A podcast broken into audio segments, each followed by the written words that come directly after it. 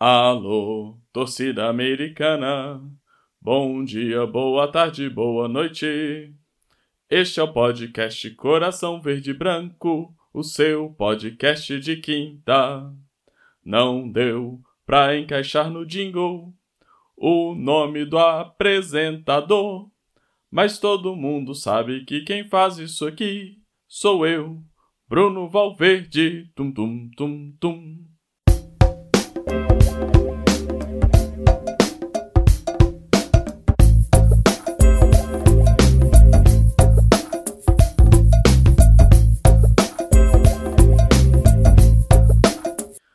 É isso aí, meus amigos, terça-feira, dia 26 de setembro de 2023, e a gente tira a animação da onde? Não sei, dessa onda de calor infernal que nos faz pensar o que vai ser a Série B, não é verdade? Pois é, é isso aí, gravo hoje na terça-feira para os ouvidos de vocês, queridos telespectadores, ouvintes deste podcast no dia, vão ouvir a gente lá na quinta-feira, dia 28 de setembro. Ai, ai. Além do terrível calor que a gente está enfrentando, mesmo aqui em Ouro Branco está um calor terrível, ontem eu tive outro problema, que foi ficar sem internet. E aí, sem internet, eu não... Minha televisão hoje depende da internet, né? Então, eu também não vi o jogo, né? Como dizem o pessoal sertanejo, né? O nome disso é livramento, né? É um livramento, a gente... Eu não ter visto aquele jogo de ontem. Então, hoje eu não vou falar de futebol. Falar de futebol pra quê? Vou fazer um programa do meu jeito, né? E aí, uma coisa que Zé Alves Aguiar mandou mensagem hoje de manhã. Falou assim, ei, Bruno, como é que tá? Dormiu bem? Eu falei, opa, Zé Alves, beleza. Sabe o que eu vou fazer hoje, Zé Alves? Vou falar de cinema. É isso aí, de cultura popular. Falo de qualquer coisa. E aí, eu queria falar... Tô falando sério com vocês, tô falando sério. Vou falar de futebol no final, mas eu quero falar um pouco de outras coisas aqui. Do filme Toy Story, né? Que de onde tem essa música Amigo Estou Aqui. Sim, meus amigos, vou falar de Toy Story, né? O Toy Story, ele é de 1995, né? O primeiro filme deles, acho que tá no terceiro ou no quarto já, né? Além dos curta-metragem que já saíram daí, né? E foi o primeiro filme da Disney, da Pixar, na verdade, né? O longa-metragem da Pixar. Então ele é o primeiro desenho, né? Que não tinha aquela cara de desenho feito à mão, mas tinha um desenho, tinha cara de desenho feito no computador, ele era mais claro isso, assim, né? Então chamou muita atenção, eu gostei muito. Me lembro até hoje de ver esse filme, não vi no cinema, vi no videocassete, né? E aí, né? O que é videocassete, né? Para os jovens que estão nos ouvindo. O videocassete, ele é como se fosse um Netflix, um Amazon Prime analógico, né? Você pegava o filme lá, né? De verdade, fisicamente, lá o filme, né? Uma fita, e colocava no videocassete para poder assistir o filme, né? E na época, né, lá no começo de 90, assim, tinha muita locadora de vídeos, né? Em qualquer cidade tinha ali pelo menos 2, 3, né? Tinha, né, cara, se a gente for pensar assim, tinha a Blockbuster, quando chegou no Brasil, né? Era uma multinacional de locação de filmes. Olha que loucura isso, né? Que alugava DVD, CD... DVD e fita cassete, né? VHS, né? Então a gente teve a Blockbuster, que era uma multinacional. E em BH a gente teve também, olha, deve ter tido umas 30 lojas, uma locadora chamada Locadora Popular, né? Que ela, no começo, ela chegou alugando... Vamos falar que o preço normal de uma fita era R$3,50, né? Lá, pra você ficar 2 dias com ela. Essa locadora popular chegou colocando o preço a R$1 e tinha muitas lojas em Belo Horizonte. No centro de Belo Horizonte, certamente tinha umas 10, né? E era uma outra época, assim, né? E isso lá pra, vamos falar, o auge disso foi no final dos anos 90, né? Durou até 2009 e tal, ainda tinha bastante, né? Já em decadência, né? No final da vida, elas começaram a vender...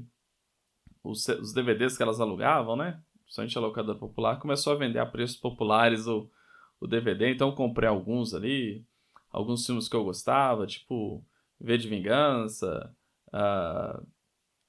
coisas assim, né? Apenas filmes, né, para a família, né? Bem, volta agora ao Toy Story. Por que eu volto ao Toy Story? Por causa da música, né? Tem uma música maravilhosa lá no Toy Story, que é Amigo Estou Aqui, né? Na tradução, né? Em inglês é mais ou menos isso também, né? Conte Comigo, né? E eu acho a letra muito bonita e quem cantou, né? Quem interpretou em português também fez muito bem, né? Então a letra, né? Eu não vou... talvez eu cante uma parte aqui lá, né? Que é... Amigo estou... eu vou cantar. Amigo estou aqui. Amigo estou aqui. Se a fase é ruim e são tantos problemas que não tem fim, não se esqueça o que ouviu de mim. Amigo, eu estou aqui. Estou aqui. Amigo, estou aqui. Deu uma empolgada, né? E uma desafinada também. E aí continua, né? Os seus problemas são meus também. E aí, e isso eu faço por você e mais ninguém. O que eu quero é ver o seu bem. Os outros podem até ser bem melhores do que eu, como os brinquedos são. Porém, amigo seu é coisa séria, pois é opção do coração, viu? O tempo vai passar, os anos vão confirmar as 3 palavras que proferi. Amigo, estou aqui! É isso aí. E quem que é o nosso amigo? Nosso amigo é o bendito... É o bendito do tricolor de Minas Gerais, é o verde branco, é o verde preto, é o América, né? A fase é ruim, América, mas a gente te ama, né? A gente optou por te amar, optamos por sofrer por você, né? Ontem à noite, sei lá quantos americanos optaram por ir àquele jogo, num calor desgramado em Belo Horizonte, foram humilhados de diversas maneiras, né? Mas a gente tá lá, né? Eles estão lá, eu estou aqui, americanos estão por todo lugar, dizendo, América, nós estamos aqui, né? Mas o América em breve estará em outro lugar, um lugar um pouco mais quente, né? De um gramado um pouco mais ralo, enfrentando viagens terríveis. Certamente o Azevedo não fica para o ano que vem, né? Que na hora que falar assim, o Azevedo, a gente vai descer em... Vai descer em Curitiba, vai descer em Florianópolis e pegar um ônibus até Chapecó, porque não tem teto lá em Chapecó. Bora enfrentar a Chapecoense. O Brasil de Pelotas também, né? Normalmente jogo chato, Operário, sei lá quem tá na Série B. Mas tem muito jogo chato naquele negócio. Mas a gente tá aqui, né? Pra apoiar e pra fortalecer o nosso América. Tá dureza. Beleza. E o jogo de ontem, queridos? O que é que eu falo do jogo de ontem, né? Primeiro que eu não vi. Então eu vou falar pelo que eu vi, tá bom? Bem, eu continuo sem internet, né? Então dificulta que os meus comentários aqui, né? Mas o que ficou claro, assim, né? Na belíssima... minha cachorra late no fundo, cara. Minha cachorra gosta de fazer participações especiais no podcast. Se o América um dia acabar, eu vou fazer um podcast de cachorro, né? Podcast bom pra cachorro. Olha aí, ó, várias ideias. As ideias surgindo aqui, quase ao vivo. Eu tô fazendo ao vivo, tá? Hoje vai sem edição. Hoje vai do jeito que for. Tô sem texto também, já deve ter percebido, né? Mais perdido do que bustos no jogo de ontem. Vamos ao jogo, para de ladainha. Pessoal, o jogo, parece que o América começou bem, né? Voltamos ali ao 4-3-3. Eu achei meio estranho voltar ao 4-3-3, né? Principalmente porque a gente sabe que dá errado, né? Só que ele deu menos errado do que costumava dar com o Mancini. O 4-3-3 sempre teve essa coisa na América. A gente conseguia armar bastante jogadas, né? A gente conseguia ser ofensivo, né? Mas normalmente a gente vacilava na defesa, então ele sempre dava errado. Então, assim, ele era um futebol legal, mas que não dava certo, né? Tinha futebol, mas não tinha resultado, vamos falar assim. Então voltamos ali pro 4-3-3 e o América ia razoavelmente bem até a expulsão do Maidana. E aí eu consegui ver o replay do lance, mas não foi... Foi meio de longe e tal, né? Se foi justo ou injusto e tal, né? A expulsão. De todo jeito, eu acho que ele poderia ter evitado, né? É um movimento natural ali do zagueiro dar aquela esticada no braço quando vai esticar a perna, né? O Maidana faz muito isso. E ele foi no rosto lá do Vegete, Vegete. Graças a Deus que esse cara não veio, senão a gente ia ter um problema de pronúncia terrível. Imagina o Alencar tentando falar Vegete, né? Então ele não veio, a gente vai para a Série B feliz, porque a gente não vai ter esse problema de pronúncia. Então o Maidana foi expulso, e aí o Bustos ele começou a se complicar. Por quê? Primeiro que ele decidiu não mexer no time, né? Ele foi para o intervalo com um a menos, ele sem fazer grandes alterações no time. Achei até um pouco ousado dele, poderia ter dado certo. O que eu pensei? No intervalo esse cara vai falar, pô, agora eu tenho que 15 minutos para poder explicar o que eu quero desse time, para poder arranjar esse time. Para mim, o óbvio, a coisa mais clara seria, né, vamos ficar com um a menos? Então vamos tirar, né, vamos tentar deixar caras mais velozes, né, mais descansados, né? Depois do jogo, eu teria tirado o Varanda, né? Já que o Varanda errou e tal. Mas, assim, naquele momento ali do intervalo, eu teria tirado o Azevedo, né? E colocado quem? O Benítez, evidentemente. Então, a gente poderia ficar ali com... né? Recompor ali mais ou menos o nosso meio de campo, né? Tirando um atacante, já que a gente estava com 3 atacantes. Um a menos é meio loucura, né? Mas eu teria colocado o Benítez ali para ter mais qualidade e tal. Recuava um pouco o Martinez para poder ajudar nessa marcação e tal, né?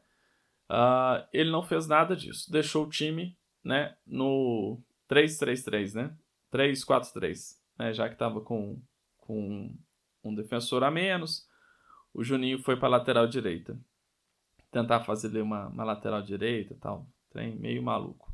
Meio maluco não. Poderia dar certo, mas assim, é complicado. Achar que vai dar para puxar contra-ataque com esses caras, tal, que vai ter a qualidade para armar um contra-ataque, para tocar com inteligência. Quando o Bustos resolveu mexer, ele mexeu mal, assim, ele fez muita lambança, né? E aí, se eu não me engano, entrou com Casares e Pedrinho, né? Não, mentira. Antes de Casares e Pedrinho foi pior. Ele tirou, deixa eu olhar aqui. Estamos ao vivo, hein, galera? Ao vivo pra mim. Offline pra vocês aí. Ele colocou o Éder e o Javier Méndez. Cara. Então, tipo assim, a gente perdendo o jogo... Olha, você vê como é que esse cara tava perdido. A gente perdendo o jogo, ele coloca um zagueiro e um volante. Deixa eu pegar aqui a substituição. Demorou a mexer, né? Foi mexer com 65 minutos, quer dizer, 20 minutos do segundo tempo. Então o Azevedo, né? O Azevedo foi o primeiro a sair. O time desfalcado, o time com um jogador a menos. O Azevedo, que é um jogador mais velho, apesar da sua... Ai, meu Deus. Apesar da sua qualidade, o Azevedo ficou ali segurando o time, né? Então saíram Azevedo para entrar o Éder e Varanda para entrar o Méndez, né, que é o volante. Reforçou a defesa. Beleza. Só que o que esse time ia fazer? Né? Tipo assim, qual a chance desse time dar certo? Né? O Mastriani isolado lá na frente, sem armador. Né? O que esse time ia fazer? Nada. Né? Ia se defender lá loucamente, né? Era 20 minutos do segundo tempo, né? Por isso que eu falei no Twitter, assim, sabe? Que a gente já aguentou tudo na América. Agora, essa covardia do Busto, sabe? De desistir do jogo, assim, foi pesado, né? Quando ele tentou resolver, já era 75 minutos, quer dizer, 30 minutos do segundo tempo. Ele tentou corrigir, não, vou mandar o time, vamos lá buscar o ataque, buscar o gol da vitória. Tirou o Mastriani e colocou o Pedrinho. Tirou o Breno e colocou o Casares.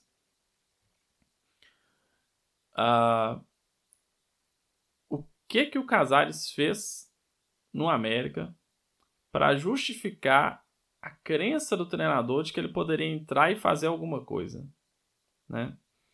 No jogo contra o Bragantino, ele não encostou na bola, né? O Benítez entrou depois dele e fez muito mais, né? O Benítez dribla, o Benítez é uma opção de bola parada, ele sabe segurar a bola, sabe armar o jogo e tal. Casares não faz nada disso, né? E o Pedrinho, cara, pra mim a carreira desse cara acabou, assim, né? Ele não consegue jogar nesse time do América, a carreira dele acabou, né? Ele não tem o que fazer no futebol mais, né? Eu acho que a carreira, a não ser que vai jogar no time da prisão aí, tá se qualificando aí nesse ano, para ano que vem entrar no time do Bangu lá, né? Bangu 1, Bangu 2, Bangu 3. Acabou a carreira desse cara. Casares também pode seguir o mesmo caminho, né? Mas assim, foi decepcionante a entrada entrar o Casares, sendo que tinha o Benítez ali no banco, né? E depois ele tirou o Nicolas para pôr o Marlon, né? Beleza, tudo bem ali, elas por elas, né? Mas assim, foi triste. A gente ficou sem... Aí que a gente acabou de vez, assim, né? A esperança, né? Era... O Pedrinho puxou alguns contra-ataques, perdeu todos, né? Eu não vi, mas eu imagino o que ele fez, né? Que ele recebeu em boa condição e tentou dar um drible ridículo, coisa que ele não acerta há muito tempo, né? Ele virou um Everaldo, né? Virou um Everaldo loiro, né? Então, assim, terrível, terrível, terrível. E, curiosamente, quem não anda bem também é o Martinez, né? O Martinez, que foi o melhor jogador do América esse ano todo, né? Ele não anda bem. E eu falei no programa passado que poderia ser por ser um peso ali de ser o cara do Bustos, né? Eu não consigo entender o que está acontecendo, né? Mas pode ser isso. Pode ser cansaço também, né? Pode ser desanimada dessa merda desse time que a gente tem. Desculpa as crianças. Essa porcaria desse time que a gente tem, né? Então pode ter ido pro beleléu aí, né? Aquilo que eu temia vai acontecer, a gente vai cair e vai perder bons jogadores, né? Eu duvido que Breno, Martinez, Benítez, Mastriani, até o Nicolas queiram ficar nesse time no ano que vem, né? Então é problema chamando problema, abismo que chama outro abismo.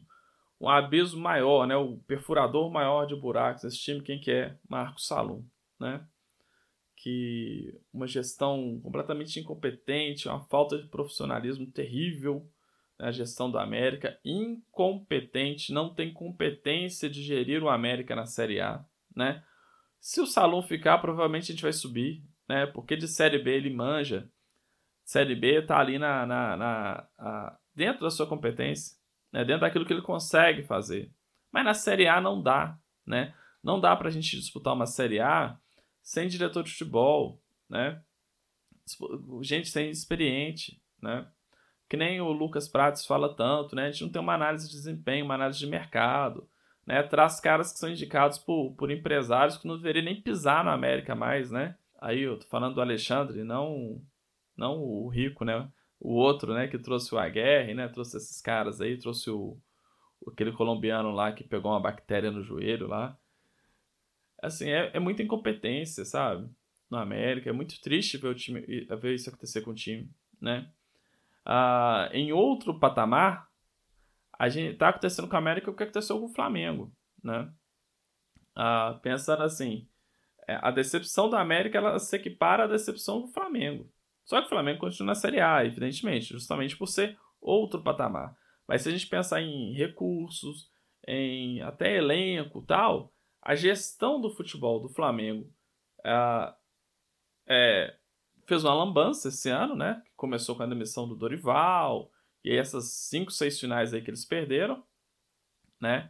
E aí se a gente pensar naquela final da Copa do Brasil, poxa vida, o time do Flamengo, jogador por jogador, é muito, muito melhor do que o time do São Paulo, né? Mas eles não conseguiram ganhar, né?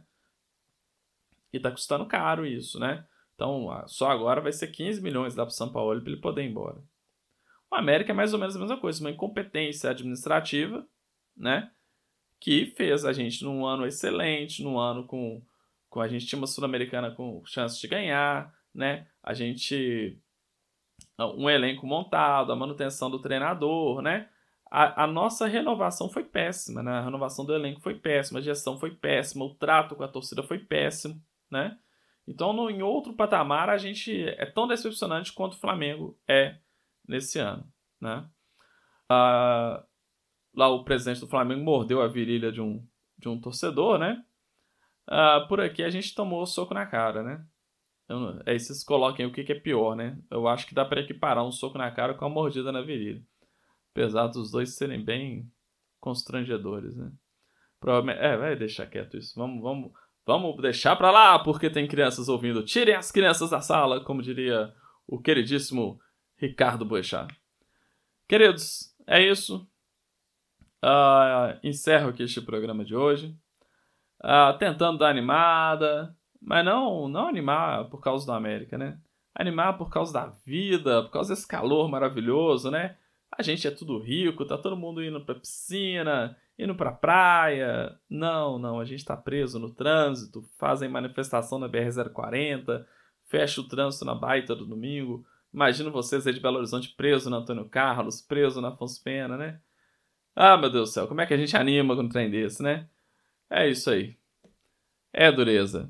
Mas ano que vem a gente tá aí na Série B, né? Vamos lá dar o troco no Ceará. Tomara que o Mancini fique no Ceará, a gente ganha deles lá. Meus amigos, que tristeza. Que tristeza. Bem, eu vou ficar por aqui, que eu acho que eu já falei besteira demais. Um pouco menos do que o Salum falou, mas mesmo assim já é um patamar bem elevado, né?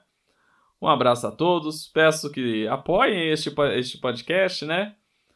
Para que ano que vem a gente continue firme na Série B, né? Então curta a gente lá no YouTube, no canal Coração Verde e Branco, no Instagram, Cor Verde e Branco, e no Twitter, Coração Verde e Branco. Não, no Twitter é Cor Verde e Branco e no Instagram, coração.verdebranco.